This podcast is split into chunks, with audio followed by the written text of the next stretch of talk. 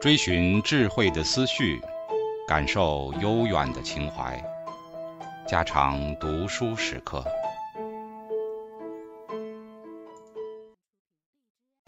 警告：慎入，非专业朗读，听后可能出现且不仅限于挺尸等严重不适，另切勿洗耳，以免污染水源。引发小猫、小狗中毒等严重生化事件。达尔文的性选择理论。达尔文有一个非常好的科学习惯，那就是乐于关注与他的理论不一致的事实依据。他观察到几个例子，而这些例子似乎刚好和他的自然选择，也叫做生存选择理论相矛盾。首先，他注意到某些奇妙的身体结构似乎和生存完全没有任何关系。孔雀的华丽羽毛就是一个最好的例子。显而易见，孔雀的羽毛将会消耗大量的能量。此外，华丽的羽毛就像一面招摇的旗帜，很容易引来捕食者的攻击。面对这些不同寻常的事实，达尔文迷惑了。他曾经这样说：“每次当我看到孔雀尾巴上面的羽毛时，它都让我非常不解。”达尔文还注意到，有些物种的雌雄两性的体型和结构都相差很大。达尔文不禁寻思：两性为何有那么大的差别？难道他们不是面对着诸如觅食、御敌和抵御疾病等相同的生存问题吗？达尔文最初看到孔雀时非常困惑，因为孔雀华丽的羽毛似乎没有任何生存价值，不能用它的自然选择理论来加以解释。最终，达尔文提出了性选择理论来解释孔雀的羽毛。所以，当再次看到孔雀的羽毛时，他不再感到困惑了。为了解决自然选择理论所面临的窘境，达尔文提出了第二个进化理论——性选择。自然选择理论主要集中于因生存问题而进行的适应器，而性选择理论则不是如此。它主要关注因求偶行为而产生的适应器。达尔文假设性选择有两种主要的运作方式。第一种方式叫做同性竞争，是指同一性别成员之间的竞争，主要竞争目标在于与异性的交配机会。两只雄鹿用鹿角来打架，就是同性竞争的典型例子。胜利的雄鹿要么直接获得和雌鹿交配的机会，要么获得雄鹿所喜欢的领地或资源。失败的雄鹿则失去了交配的机会，导致生物体在同性竞争中获胜的每一种特征，比如体型更大、更强壮或运动能力更好等，都将通过胜利者的繁殖活动而传给下一代。那些导致失败的特征则不可能得到传递。所以说，进化也就是随着时间而发生的变化，其实是因为同性竞争而导致的。性选择运作的第二种方式是异性选择，或者叫做择偶偏好选择。如果某一性别的成员一致认为异性的某些特征正是他们想要的，那么拥有这些特征的异性更有可能获得配偶，而那些不具有这些特征的异性则得不到配偶。如此说来，进化的改变之所以会发生，只不过因为被异性所看重的那些特征遗传给后代的频率更高而已。比如说。如果雌性更喜欢那种提供交配礼物的雄性，那么那些促使雄性在寻找交配礼物中取得成功的特征，在雄性后代身上出现的频率将会随着时间而增加。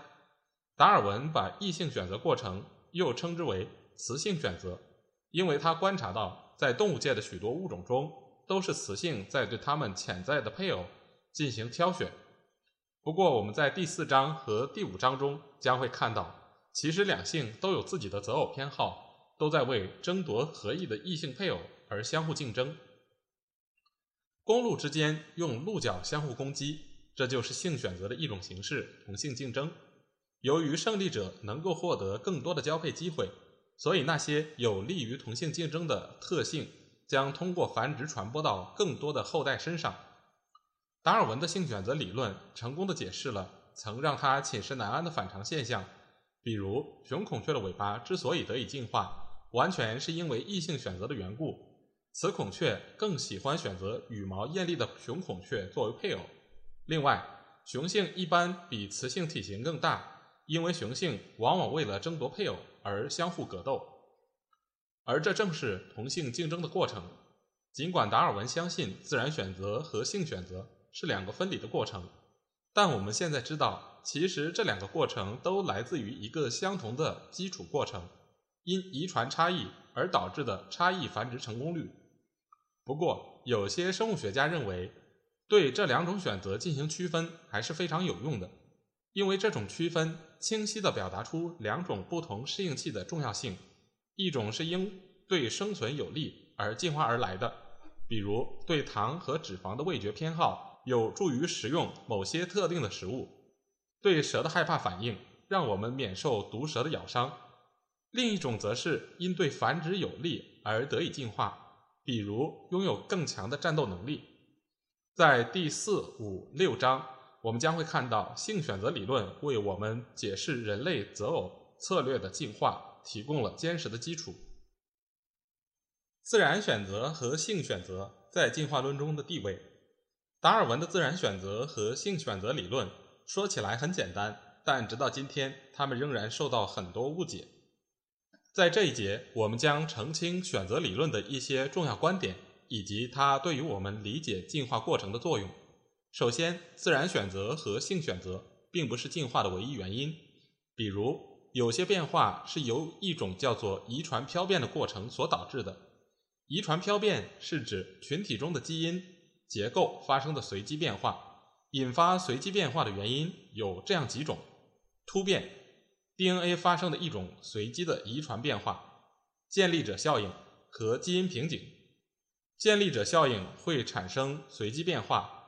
当群体中一小部分个体建立起一个新的聚居地时，新的聚居地的建立者不能完全代表原始群体的基因特征。这时，建立者效应就会产生。比如说，二百名开拓者移居到一个新的小岛上，碰巧他们当中有很多人都是红头发。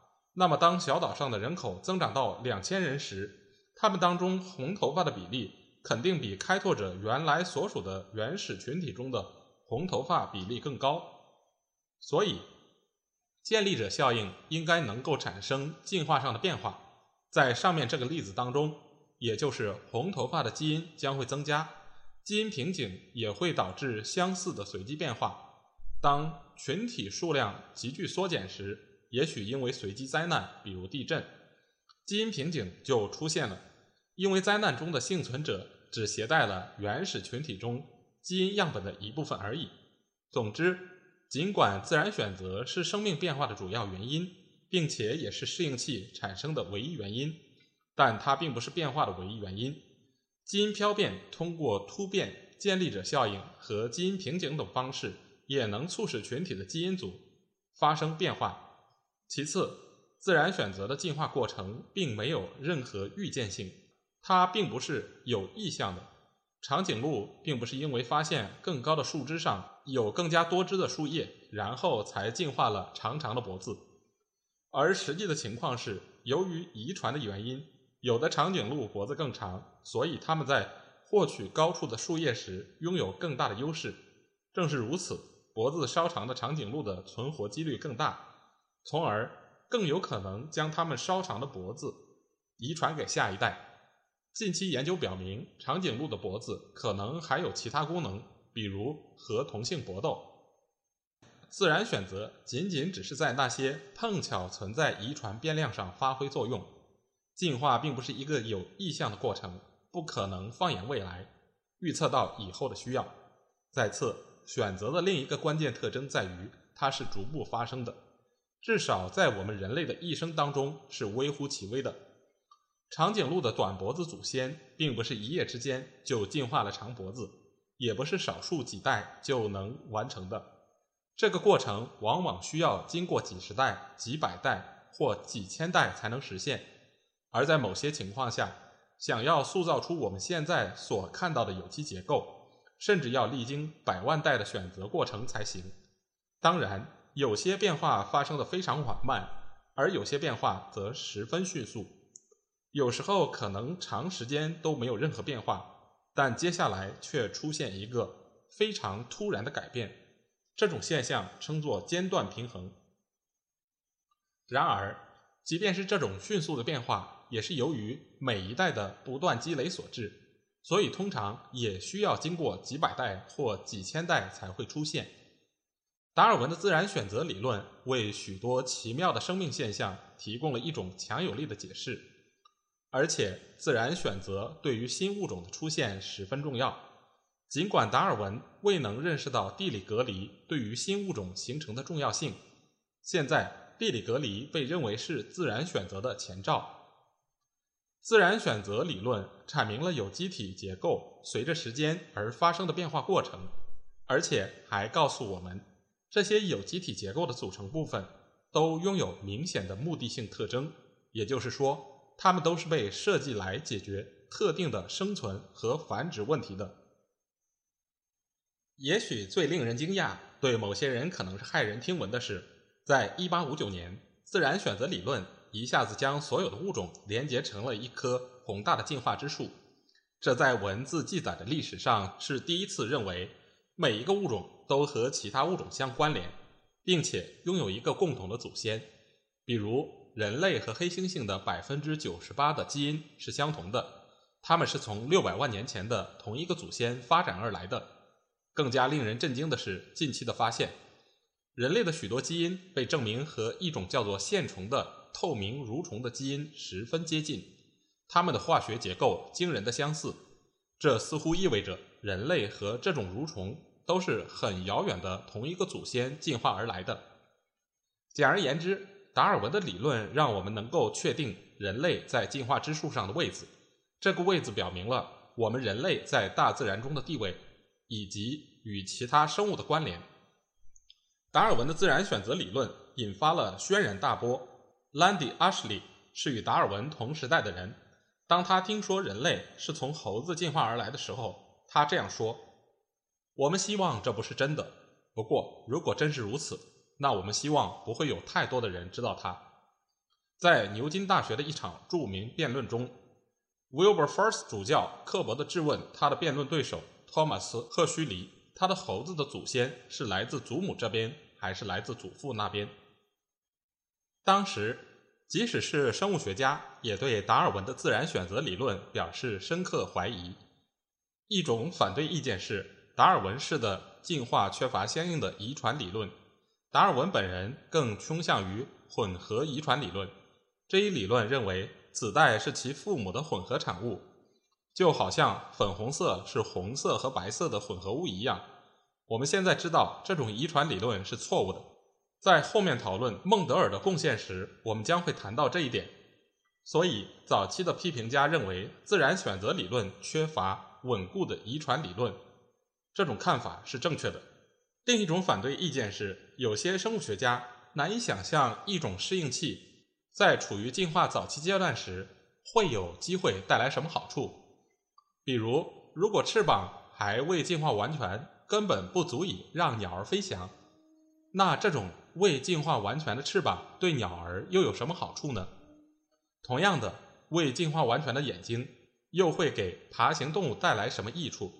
如果它还不足以让动物看见东西的话，达尔文的自然选择理论要求，适应器在进化的每一步当中都应该对当前的个体有好处。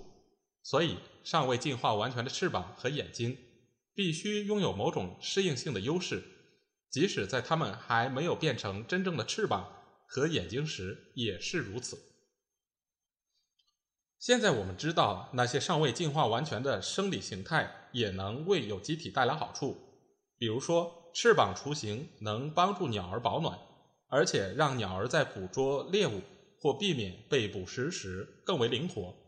尽管它还不能让鸟儿飞翔，所以这种对达尔文理论的反对意见是不成立的。此外，值得强调的是，正是由于生物学家和其他科学家很难想象出进化的特定形式，比如翅膀雏形有什么用处，所以对这种已经进化了的形式来说，这根本算不上一种好的反对观点。这种出于无知的观点。或者像达尔文所说的，出于个人怀疑的观点，不管它听起来多么有说服力，但它根本就不是什么好的科学观点。第三种反对观点来自宗教的创世论者，他们认为物种是一成不变的，因为所有的物种都是上帝创造出来的，而不是通过自然选择一步步的进化而来的。此外，达尔文的理论暗示着人类和其他物种的出现都是盲目的、毫无计划的，都只是通过自然选择的缓慢过程逐步积累而实现的。这与创世论者的观点刚好相反。他们认为人和其他物种都是上帝的伟大计划或有意设计的一部分。达尔文已经预测到会出现这样的反应，所以他延迟了著作的出版时间。部分原因还在于他担心会引起妻子的不安，因为他妻子是位虔诚的基督教徒。争论一直持续到今天。尽管达尔文的进化理论经过修正以后，在生物学界已经被广为接受，但是正如达尔文曾经预见到的那样，当进化论运用到人类身上时，仍然面临着巨大的阻力。然而，虽然我们不愿意像分析其他物种那样来分析我们自己，但人类本身不可能免受进化过程的洗礼。最终，我们拥有了完成达尔文革命的概念工具。形成了关于人类物种的进化心理学。当今的进化心理学能够利用达尔文时代的研究者所不知道的理论见解和科学发现。第一项重要的科学成果就是遗传的生理基础——基因。